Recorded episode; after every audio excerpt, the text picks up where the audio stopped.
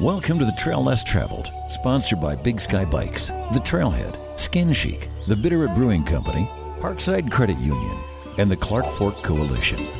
Missoula is a mecca for outdoor enthusiasts, and each week we will bring you tales of outdoor adventure both near and far, as well as adventure information and inspiration, and a few tunes to set the mood. You can read more about this week's show online at trail1033.com. And now here's your host, Grand Canyon Whitewater Guide, yoga instructor, and master of the didgeridoo, Mandela.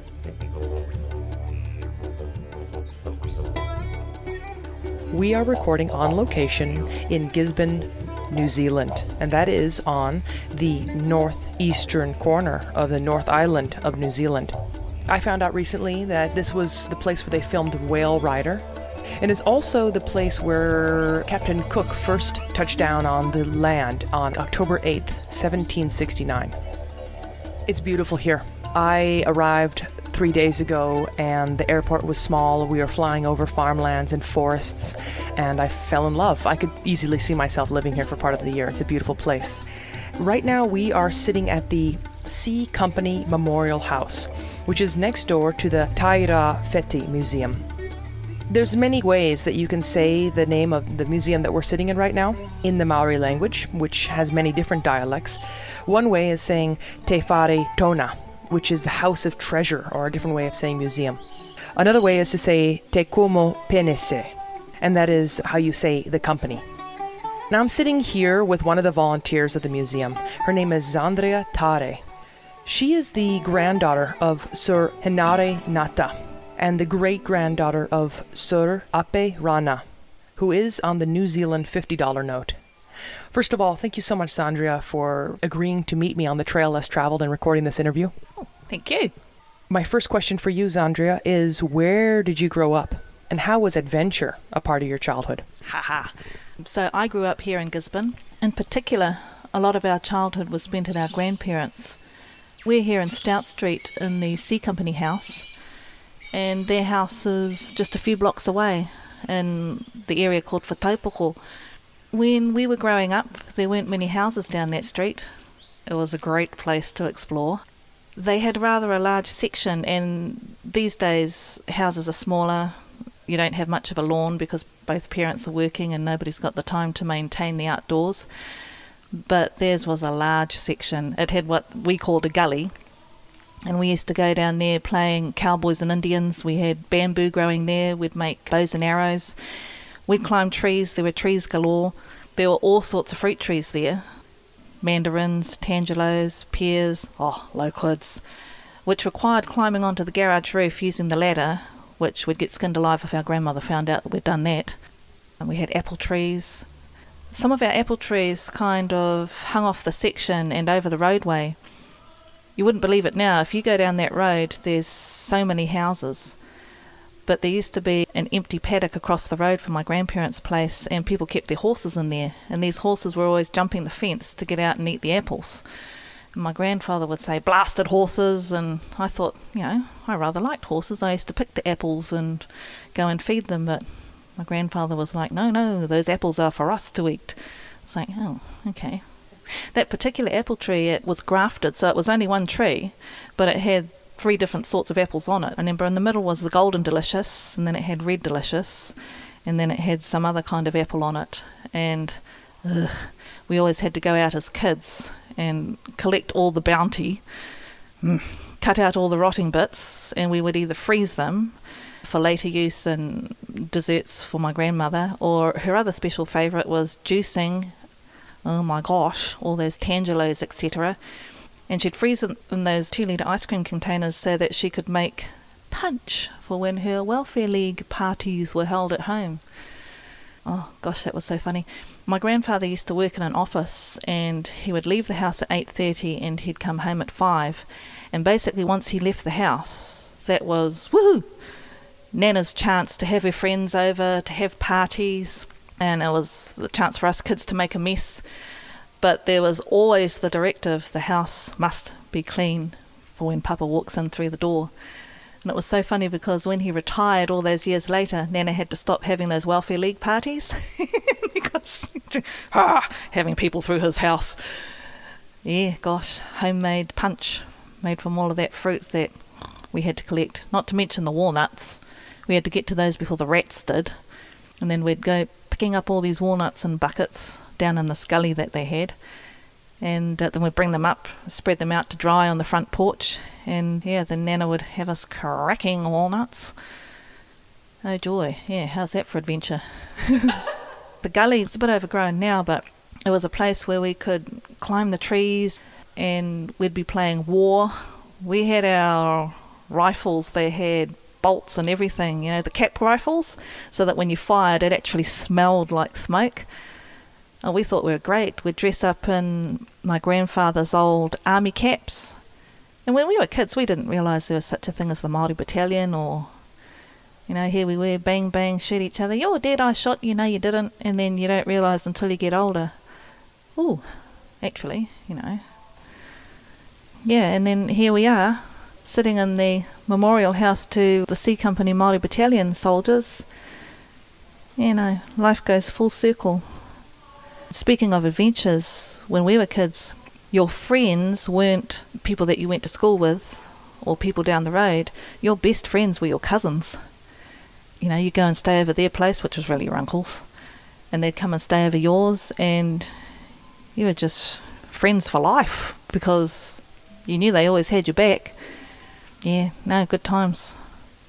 In the days when people had large families. yeah, not much of that anymore. You're listening to The Trail Less Traveled, and we are sitting in the C Company Memorial House in Gisborne, New Zealand. I'm speaking with one of the volunteers, Zandria Tare.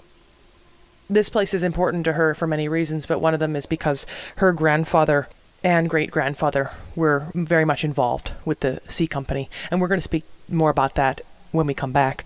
But I wanted to talk to you, Zandria, now about this area that we are in like I said earlier, when I was flying in, I was flying over a lot of farmlands and a lot of pine forests, and we are right next to the coast where Captain Cook landed in 1769. Let's talk about the iwi. In Maori, iwi means the big group. Then from there, you get the smaller family groups, which is the hapu. So let's talk more particular about your family group that you come from and this area that we're in and why it's important to the, your family group each person has more than one iwi or tribe, more than one hapu, because of course you have your mother and your father coming together, and your mother may have belonged to one iwi, and your father may have belonged to another. And even if they were from the same iwi, so for instance, I identify very strongly with Ngati Porou, which is further up the east coast here. Even if they came from the same iwi, their parents may have come from a different iwi or hapu. When we introduce ourselves, if you're in Gisborne, you will often say, Well, I'm from, and you give the iwi or the hapu that the people that you're with right now are more likely to identify with. So, for instance, I think of myself primarily as Ngati Porou, but my grandfather always used to say, Never forget you are half Wanganui. And because I've lived most of my life in Gisborne and have been to many of our marae in this area, it's easy to overlook the fact that actually my uh, other grandparents came from the other side of the North Island, from Wanganui. On that side, we are Te Āti Nui a Pāpārangi. So when you're filling out the census or those forms to go to university, it pays to pay homage to not just the one that you identify with the most, but to your others. And I suppose, too, uh, along those lines, there are scholarships available for the different iwi, and so it would make sense to invoke and to remember your other lineage so that you can make the most of uh, opportunities that are there for you. For instance, we're sitting here in the C Company house, and there is a wall with photos of all the marae around the area.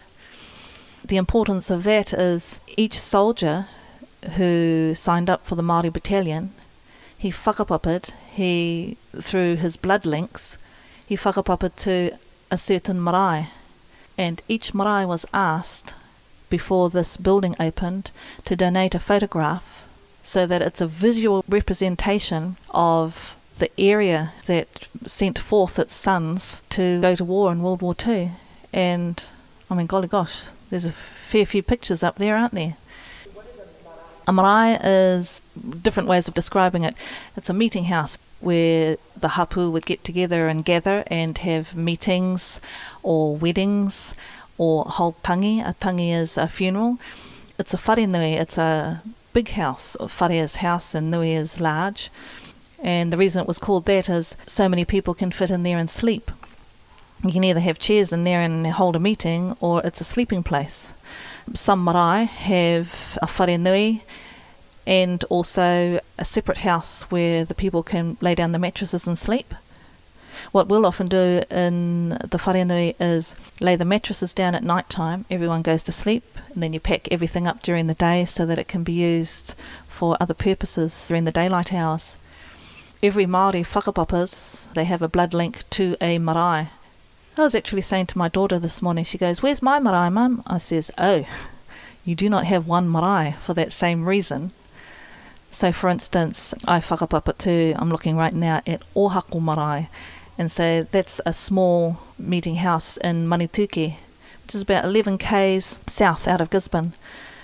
So that's my grandmother on my mother's side. However, on my father's side, I whakapapa to Pororangi Marae, which is in Waiomatatini. Waiomatatini is where the homestead of Apiranangata was built. On my husband's side, his grandfather whakapapas to Putanga Marae, which is in Tikitiki. Tikitiki is about an hour and a half up State Highway 35, heading up north out of Gisborne. And his grandmother whakapapas to Omaio Marae, which is further north, following State Highway 35 past Hicks Bay, heading towards Whānau Apanui territory. And then, of course, if I was to look at my Wanganui connections, those are on the other side of the North Island. Yeah, so each Māori can belong to more than one marae. The word marae, you've got the wharenui, which is the big meeting house, and its marae is like the complex. It's the meeting house, it's the sleeping rooms, it's the dining room. Although the, marae ātea, there's a small set of ground in front of the meeting house, and that is where people are greeted, where challenges are set forth to make sure that you come in peace. And all debating, arguments, etc., should be held and settled on the marae ātea. Once that's sorted, you don't bring any negative energy into the wharenui or into the dining room, even. So, yeah. Yesterday, when I was walking around the museum, I saw beautiful wood carving, and the Maori word for that is pou. And I think some of the pou came from different marae around New Zealand. Can you tell us more about that? And then also, you said that in front of the marae is an area where different challenges may be set forth to make sure that you're come in peace. Maybe you can tell us more about that as well, please. The marae ātea is where discussions are held. So, for instance, we were talking about the foreshore and seabed. For Māori, the foreshore and seabed is a place where we source our food. So, it's very important to us to have access to it, unimpeded access, and also for it not to be sullied by oil spills, etc. So, the New Zealand government put through a law some years back where they took away ownership. In England, there's that thought of the Queen's chain, where you keep for public access and it belongs to the public and you can't shut it off for personal ownership. And I suppose that's what the New Zealand government wanted to put in place here.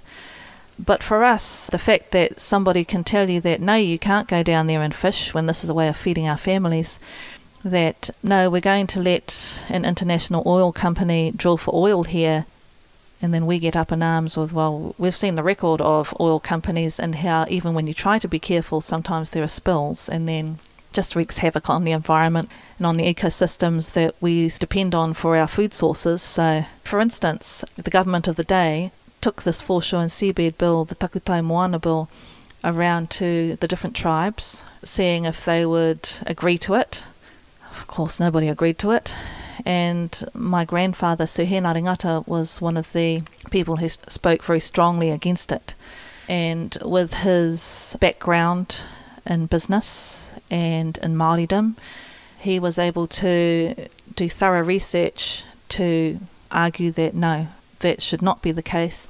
This is our point, this is our view, and it shouldn't go through. Government didn't listen, as they often don't. They'll say that they're consulting the public, but then they'll go along with whatever it is that they believe to be the best for the people.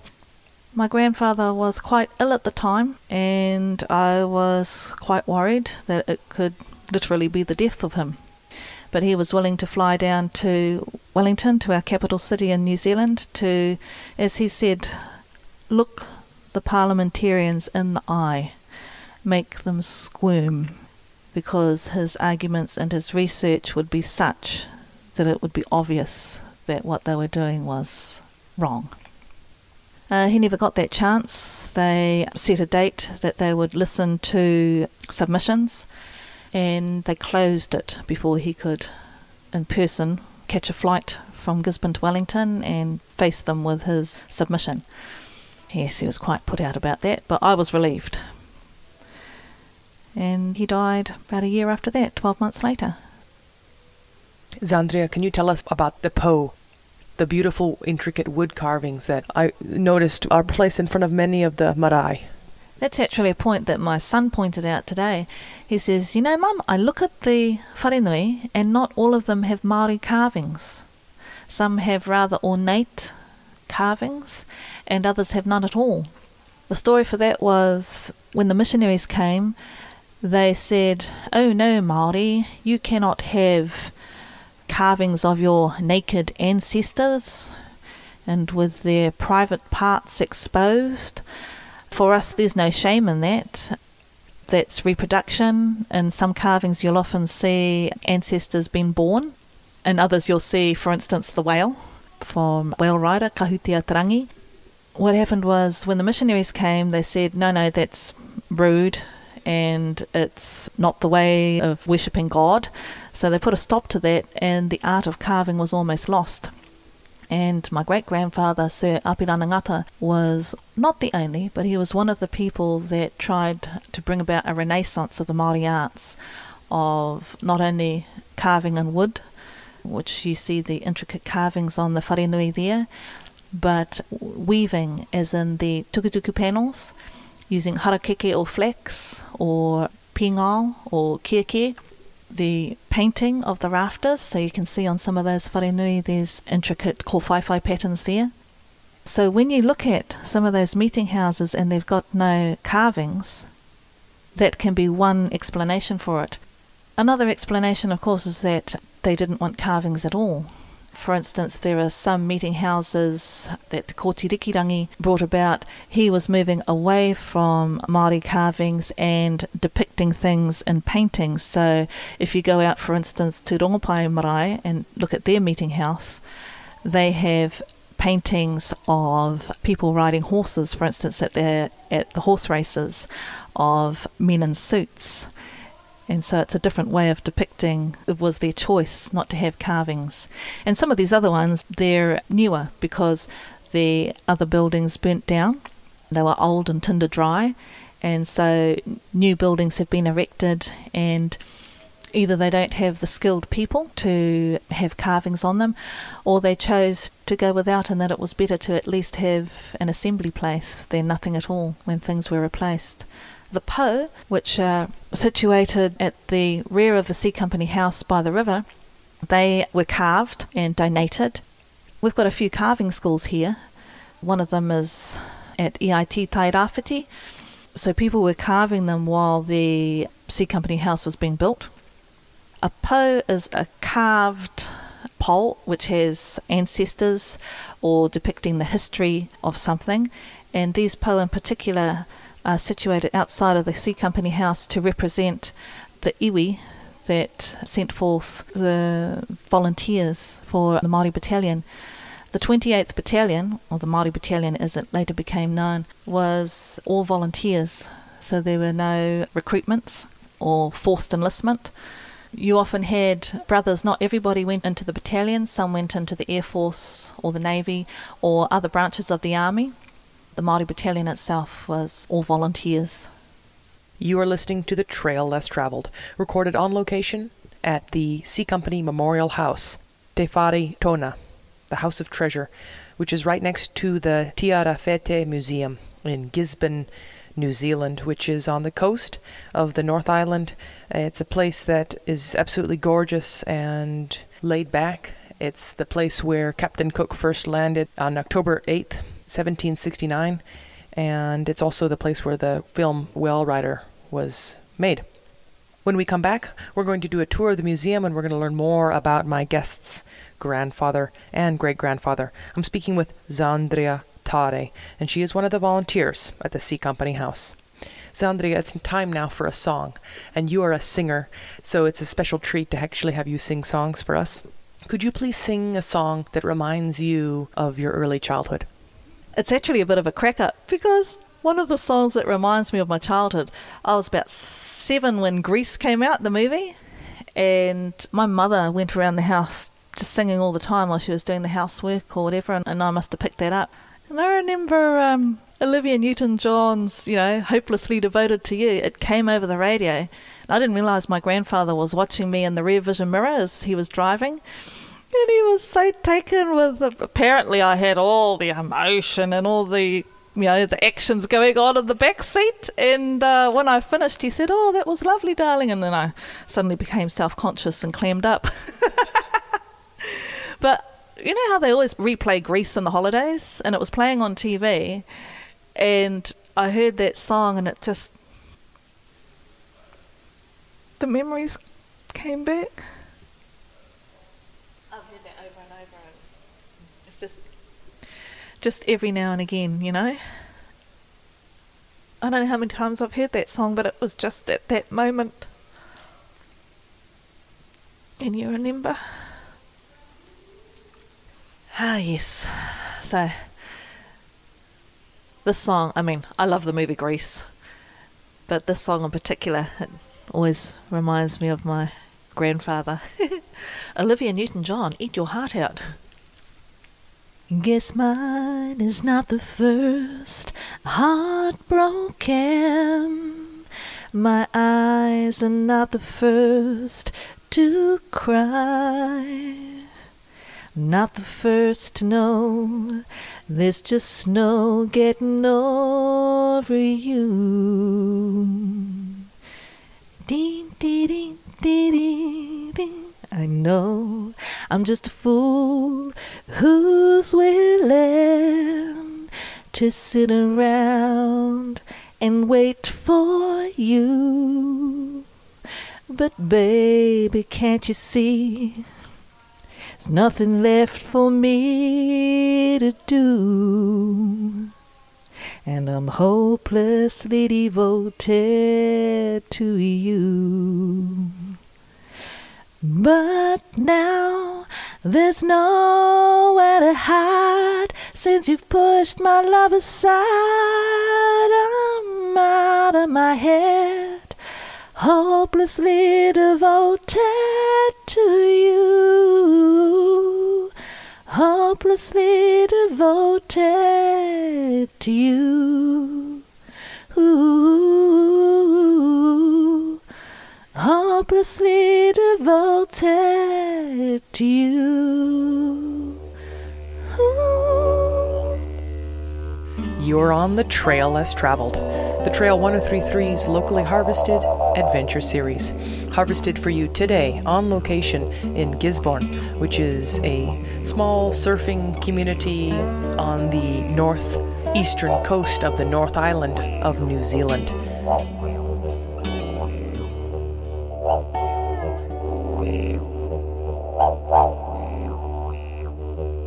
We are recording on location in the C Company Memorial House, Te Whare Tona, the House of Treasures, or Te Komo Pene Se, the company. It's next door to the Tairāwhiti Museum, and that is here in Gisborne, New Zealand, a place where Captain Cook first landed on October 8th, 1769. I'm speaking with Zandria Tare, who is one of the volunteers at the C Company House. And she is the granddaughter of Sir Henare Ngata and the great granddaughter of Sir Apirana, who is on the New Zealand $50 note. I'd like to speak to you now, Zandria, about the life of your grandfather an amazing man who lived from 1917 to 2011. And he was knighted for over 30 years of service to the Maori. Now, the 28th Maori Battalion was part of the 2nd New Zealand Division, the fighting arm of the 2nd New Zealand Expeditionary Force. During the Second World War, 1939 through 1945, a frontline infantry unit made up entirely of volunteers the battalion usually contained between 700 to 750 men, and that was divided into different groups. They trained in Palmerston North and sailed for war in May of 1940. Now, your grandfather went overseas to war after he had met his sweetheart, and that was obviously very difficult. But another really difficult thing that I'm sure you'll talk about later was that he had to spend four years in a German prison camp. I'm really excited to hear his life from his granddaughter, and in his memorial it says his heart, Zandria Tare. Papa Henare was born in 1917. He was actually named after a soldier who died in World War One. And if we look over to our left, we can see Henare Kohere over there. Henare Kohere was the son of a rangatira, a great chief in his own right. He wasn't like a lot of the younger soldiers that went over when they were like 19, 20 he already had children, he was married, and he was in his 40s. But he was a great loss. He's buried in Belgium. It's only recently been the 100th anniversary of his passing, and some of the Kohere family travelled over to France and Belgium to commemorate that. But Henare Kohere died in 1916, and my grandfather was born a year later in 1917. Henare Kohere's father was good friends with my great grandfather, Sir Apirana Ngata. And so when my grandfather was born, and like most in those days, he was born at home in the bungalow at Waiomatatini on the east coast. He was named after Henare Kohere to remember this great man who lost his life in World War One. So a bungalow, it's a style of building. When I was growing up, we've always known it as the bungalow. But when it was first built between 1910 and 1920, people called it Te Whare Hau, which in English is the new house. And so that was where my grandfather, Henare Ngata, was born, and it was the home of Sir Apirana Ngata when he wasn't working in Parliament in Wellington. It had a Maori room, which when we look at these photos of the wharenui with Maori carvings of wood and tukutuku panels, woven stories with keke or harakeke, painted rafters on the ceiling. The Maori room was used as a reception room to receive people who came as delegations to visit my great grandfather, Sir Apirana. And it was also a way to revive arts which he feared would otherwise be lost such as whare whakairo, carving with wood, tukutuku, and kōwhaiwhai. So my grandfather grew up knowing of the connection to the kōhere whānau. When World War II started, it was actually his father, Sir Apirana Ngata, he was a politician at the time, and he put it to the New Zealand government of the day that there should be a Māori battalion.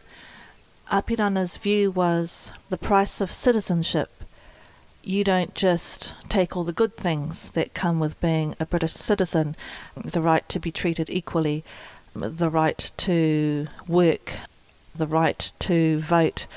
You must give back. And so, even though Māori were not always being treated equally, his view was this is the price of citizenship, this is what we must do in return for all the good things that we receive from the British government. Therefore, when she has a call to arms, we should also answer it. So, my grandfather didn't sign up straight away. And I know he thought that his father must have been thinking, hey, what's this kid up to? However, he signed up in 1939, sailed overseas in 1940. He married my grandmother, Rora Lorna Metekingi from Wanganui. He married her in February 1940 and he sailed away in May 1940. So They didn't have much time together. In fact, they were in training at the time in Palmerston North at Trentham, and he had to get time off to get married. There was a huge flood, and some of the fellow officers and soldiers that attended the wedding had actually snuck away on AWOL, absent without leave. And I think without the flood, that may have gone unnoticed, but they weren't able to get back to camp because of this huge flood. My grandmother's marae is Putiki, and it's near the banks of the Wanganui River, so up came the water. Apparently, the bride had to be piggybacked by the groom at some stage. But because he was in training and because he went overseas, they didn't have much of a married life together. He was taken prisoner very early in the peace in the Greek campaign, and yes, was a prisoner of war for a long time. There was a sense of shame for some of the POWs that they didn't do their bit. Myself, I was happy that he was taken prisoner because it kept him away from the line of fire. My brother and I, we grew up reading commando war comics and watching all those movies like The Great Escape, and we would say, did you ever try to escape, Pop? And he was like, Oh, no. Our brown skins would have given us away. and they were very brown compared to the other Pākehā soldiers. Luckily for him, he was in an officer's camp, so he had better treatment than other soldiers. One of the soldiers that he was in the prisoner of war camp with was Arnold Reedy Arnold Reedy is also from the C Company area, and in fact, whakapapa, so he is a, related to my grandfather through his mother on the Tamati side through the Whareponga links. My grandfather was 21 when he signed up, newly married. Arnold was married and had children, and so he was older. I suspect that had they not been prisoners of war together for so many years, even though they were related, they would not have been that close. But when they got back to civilian life, they were good friends for many years and served on a lot of committees and councils together. One of the stories my grandfather used to tell us, he didn't like to talk about the war, but certain things he would come out with, like, oh, the coffee in Egypt was so strong it was like syrup. And we would be like, you were in Egypt? And oh, yes, and I saw the pyramids and I sent photographs home of riding a camel, but Nana never received them, so we figure they must have been sunk.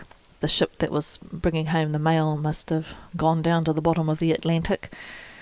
When he was taken prisoner, they were herded like cattle, he said, onto these freight trains and just taken across country at first in Greece, they were kept together in pens. Of course, after the Greek campaign came Crete, and that's when the Germans had that huge parachute drop. And he said, Our guards at one stage were paratroopers, young, fit looking blokes. And then we woke up one day and they were gone. Of course, later they heard about the Battle of Crete and about the heavy losses that the Germans suffered through the paratroopers. From Greece, he was taken to Germany and moved by rail. They were so hungry and thirsty, and as they came through certain villages, more POWs would be crammed in, and probably nothing like how the Jews were treated, but I suspect they got a small taste of being squashed in these carriages and not fed or watered well. He said they were travelling through, was it Czechoslovakia or Yugoslavia, and they had stopped at a station and the peasants were coming. Obviously, they were trying to get food to their own soldiers that were taken prisoner on this train, and the train started to pull out while the peasants were still trying to hand out this food. So they just started throwing this bread and my grandfather managed to get hold of one and he said fresh white bread and it tasted so wonderful when you hadn't had much to eat. Uh, that was something in later years after he became an accountant and had his own business. He never went without. He always made sure that There was plenty of food in the cupboards. There was always a store in the freezer of meat or of canned goods. And he never thought twice about treating himself. He must have gone through so many years of being hungry, and it's like he deserved the good things in life that he'd worked hard for. I remember him saying that the Red Cross parcels were what kept them alive. Then back home, people would fundraise. Nana would go down with the other women at the par and they would hold dances and send over care packages of food and of clothing, knitting socks and sweaters and things like that, all for the war effort. And he said those kind of things were what kept them going. So, in later years, as you hear people speak disparagingly of charities like, oh, yeah, I wonder how much of that money is getting to the people who are actually suffering in hurricane relief or in, uh, for instance, the earthquakes down in Christchurch. He always gave donations to the Red Cross if they were out gathering in the street. The Red Cross was what kept them going as POWs, so he supported that. He said there were all sorts of nationalities in the POW camps. He made some very good friends with Canadians. He said in winter it was so cold, you'd go to run the tap for a shave and the water has frozen in the pipes. Ice hockey. Hockey one, hockey two, hockey three, and he says all the New Zealanders would immediately fall flat on their faces and the Canadians would be skating around. There were some Scottish men in the camp. Some took it upon themselves to see if the story really was true that they wore nothing under their kilts. So they upended one of the Scots and, yes, found out the truth. he uh, didn't talk a lot about the hardships of being a POW. Some years later, I came across some of his letters that he had written to Nana, and prisoners were always trying to escape he said they didn't try because of their brown skins and they couldn't speak German once they got out. But others did try to escape, and there were reprisals, there were punishment for those left behind in the camp. At one stage, he was manacled for a month or so, and I know Nana found that very hard to think of the fact that he was handcuffed when I asked him about it, he got quite uptight. He thought he'd told my grandmother to burn all those letters, and obviously she hadn't. I'd come across one or two. Hard times. He also said that some of the well to do POWs, especially the British, were used to having butlers to do things for them, and here they were on their own having to fend for themselves with very little. And he said they let themselves go and they didn't wash and they didn't shave, and he thought, I'm not going to let that happen to me. So he read what material there was, he studied, and he took it upon himself to shave every day, even into his old age. If he landed up in hospital with a bout of pneumonia, he insisted on shaving himself. Thank you very much. I don't need help from nurses. Yeah, to always take a pride in his appearance. And that stemmed from seeing others in the prison of war camp. You are on the trail less traveled recorded on location in Gisborne, New Zealand. We are in the C Company Memorial House, the Te Whare Taonga, House of Treasure, or Te Kamupene, the company. The C Company Memorial House is next door to the Tairāwhiti Museum, and this is a memorial house for the 28th Maori Battalion to remember those who served. Zandria, it's time for another song, and if you just tuned in, Zandria is a absolutely phenomenal singer, and it's such a treat to have you sing songs. So, can you sing a song from the war era that was composed for the battalion? There were many songs that were written during the war years, a lot of them by Tuini Ngawai, who comes from the C Company area. One of the ones that I'm going to sing for you now, I was in the C Company house yesterday and some visitors just struck this song up and started to sing. And everybody in the house who was of Maori descent just picked it up and started singing. And we had some visitors from Sri Lanka, and they came up to me afterwards and said, "Oh, would you mind singing that again? And is it all right if we record it on our phones?" I think they found it amazing that there were all these people in here, not necessarily related or know each other, but we were all able to, with one voice, just join in on one of these songs, which is famous in our area. I suppose other parts of New Zealand had their own composers who composed songs for their soldiers. But yes, this one is the one that they requested that we sing yesterday. So this song is composed by Tuini Ngawai. What they used to do was they'd take a popular song of the day. I don't know, maybe, some American listeners might recognise the tune, and they would set the words to it. Although it sounds jaunty and happy, it, the things that it speaks of are actually quite sad. Te hoko whetu toa mauria tura. Te puehu o koutou tupuna he. Te mana me te wehi e, te mana me te wehi e. Hei hoa ki ta whiti nui, Ki ta whiti pamama awe awe te aroha e ngā kino nei. O tira i tēnei waha e rera. Mā te kingi o ngā kingi kautau e manaki e.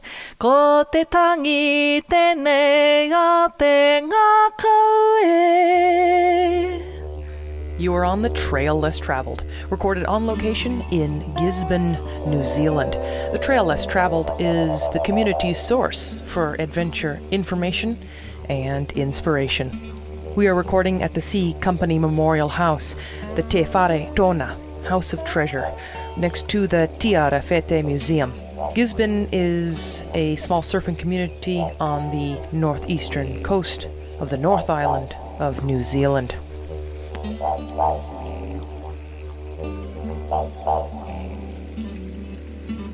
We are sitting in the C Company Memorial House next to the Tairāwhiti Museum in Gisborne, New Zealand. And Gisborne is on the northeastern coast of the North Island of New Zealand.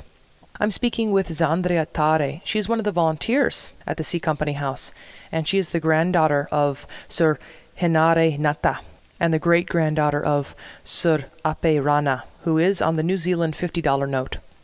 Zandria, can you tell us a little bit more about the C Company Memorial House? And in particular, what is the legend of the Maori Battalion?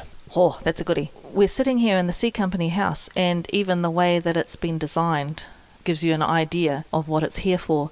So it's Te Whare Taonga o Te Kamupene C, the memorial house for C Company. C Company is only one part of the Māori Battalion. You had A Company, which were all the tribes from up north. You had B Company, which were the tribes from the middle of the North Island, Rotorua, Whakatane, Tauranga, those areas. You had C Company, which was us, the East Coast, and that came from Torere, right up the top of East Cape. You've got Hicks Bay, Whanaoapanui, those things coming down through Ngāti Porou, Gisborne, going down to Aitanga Mahaki and Rongowhakaata, so out to Muriwai. Then you had D Company. D Company was a portion of the lower North Island and the whole of the South Island. And you're like, what? The whole of the South Island? It's a lot of land area, but not many people live in the South Island compared to the North. And then, of course, Headquarters Company. So when we talk about C Company, it's just the East Coast portion of the Māori Battalion. And that's what this house was built to commemorate those who paid the price of citizenship during World War II as a part of the 28th Battalion, which in later years became known famously as the Māori Battalion. So we're sitting in this building, and if we look at it, it's shaped like a cross. As we move through the building, when you come through the front doors, it's not just a memorial to only the Māori Battalion, it's to any serviceman or servicewoman from the Gisborne area. So as you come in through the front doors, on your left you start off with the Boer War in South Africa, and then you move through time. You then carry on and you come to World War One, moving around further, World War Two, Then you've got J Force, which are those that served in Japan after World War One, and they're moving into later campaigns like Malaya, Korea, Borneo, coming around the corner, Vietnam, peacekeeping. It's really nice that it includes everybody. It's not just something for Maori. What's the legend of the Maori Battalion? So the Maori Battalion was famously feared for not giving up, for always being on the attack. The statistics show that the Maori Battalion had the highest losses, and losses are not just through deaths but through wounded, killed in action, died of wounds, taken prisoner. Because they were well renowned for their battle prowess, they were often in the forefront of attacks, and I suppose that's where they had those high casualty rates. A letter was found from a German soldier writing home in which he was saying, Oh, mother, tomorrow we face the feared Maori battalion.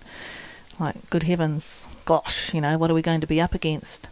And Rommel is said to have written, Give me a Maori battalion and I will take on the world. Because, of course, Rommel was based in North Africa where the Maori battalion fought. Our boys were involved in battles like El Alamein, Takrouna, and of course Tebaga Gap, where Moana Ngarimu, who's from this area, where he was awarded the Victoria Cross. Thank you so much, Zandria, for meeting me here on the Trail Less Traveled and recording this interview in this very important structure, the C Company Memorial House, Te Whare Taonga, Te Kamupene, the House of Treasures for the company. Thank you. Before we end, I would love it if you could give us a Maori language lesson. oh, that's good. So you've got people that are fluent, and then you've got people like me that learned it at school. So I could give you a beginner's lesson. so, for instance, one way of greeting somebody is to say tēnā koe, and that's to one person. Tēnā korua, if you were greeting two people, or tēnā koutou katoa, if you were greeting a group of people. And that's like a formal way of doing it. What you'll often get is Kia ora. Ora is health or to be well. It can be a greeting, like, Hi, how are you? I hope you're well. It can also be Kia ora, like, thank you. And so it's all in the way it's said and the context, I suppose. So that's to greet somebody. When somebody is leaving, you can say Haere rā. That's if I'm leaving. If I was going to be staying here, I'm going to remain seated while somebody else is leaving, I would say, e noho rā. Little kids, when they're first learning Māori at school, e noho is to be seated. And so that's a clue in the e noho rā. And I suppose one other one, no mai haramai, and that's welcome. So, for instance, when I'm greeting people at the door, if I see that they're Māori, I'll say to them, haramai, which means come in, come towards you. Sometimes people will stand back because they're not sure do I have to pay to come in here? And it's free entry. If you want to give a donation, you can. It's open to the community and it's for the community. Zandria, let's end this program with three adventure tips. Adventure tips. You know, we went on a trip overseas. It was more like a pilgrimage. We've visited many battle sites and Commonwealth cemeteries where the Māori Battalion took part in World War II. And you know what? One thing I picked up, and which you probably already know, is don't put all your luggage through. Keep one carry on bag with your toothbrush and some undies and things like that. And then that way, huh, you can send the rest of your luggage through to stay in the airport overnight while you go to that hotel for a seven hour kip. Tip number one. Tip number two. You know what? I don't travel often, so it always catches me out. And when I do travel, I'm usually staying with whānau, with family. Tip number two is always take your pajamas, and then you're not caught out having to sleep in your t shirt and undies at somebody else's house. Tip number three check the shower before you leave. Don't leave your expensive G Jaws and your shampoo and all that behind. Maybe you could add on one more tip for people who are coming to New Zealand or traveling around New Zealand?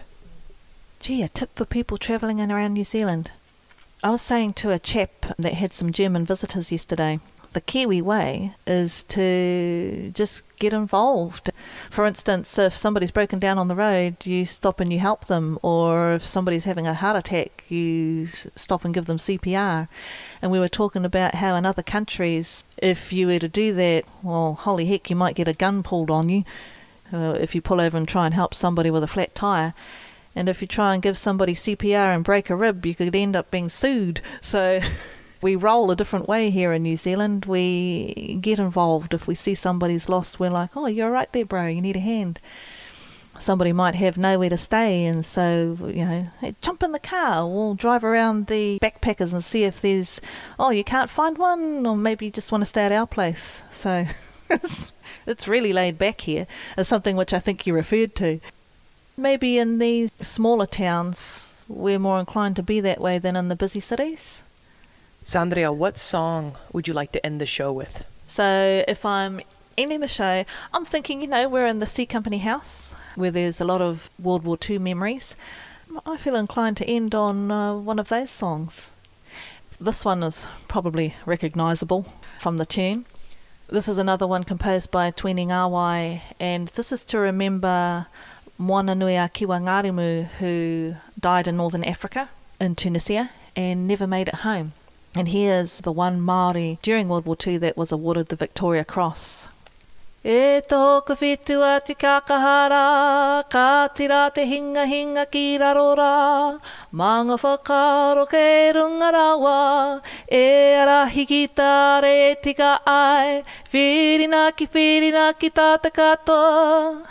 kia kotahi rā, ngā marae e tūnoa nei, ngā maunga e tūnoa nei, Auera e tamama, he mama e te pauri nui, e patu nei i a hauina.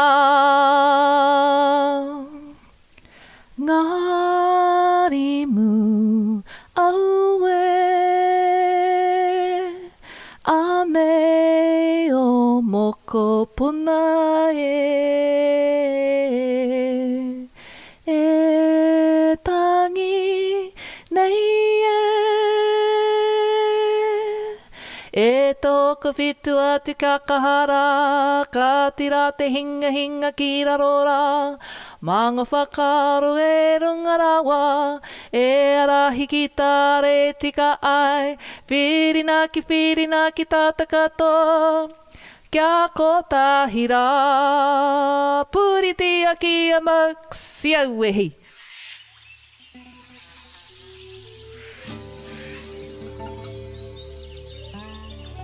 Kia ora, Missoula. Mandela here, your host of The Trail Less Traveled, an adventure series dedicated to documenting humanity by collecting sound effects and interviews from the most remote locations around the planet. Subscribe to the Trail Less Traveled podcast on iTunes and check out traillesstraveled.net to follow the show as it is recorded on location around the world. Tonight's episode was recorded on the northeastern coast of New Zealand. I would like to thank my guest for this week, Zandria Tare, a descendant of the Maori battalion and volunteer at the C Company Memorial House in Gisborne, New Zealand. My name is Mandela, your host of The Trail Less Traveled, and my goal for the show is to take you, the listener, back to mankind's earliest form of entertainment storytelling. Therefore, every week I will be interviewing an adventurer about what they do, how they do it, and how you can start adventuring in a similar fashion. The Trail Less Traveled is recorded at the Missoula Broadcasting Company, nestled in the mountains of Missoula, Montana, or on location around the world, in order for me to find these adventurers and talk to them in their natural habitat. My adventure tip this week is to do your research before getting a tattoo on your body which is in another language. Sometimes just the slightest alteration of calligraphy can change the entire meaning of the tattoo. There are resources out there, linguists and scholars, for example, that can help you with this. Well, that's it for this week's adventure, my friends, in Missoula and around the world. But until next week's adventure, please get outside and shred the gnar. Because as you know, the gnar simply cannot shred itself.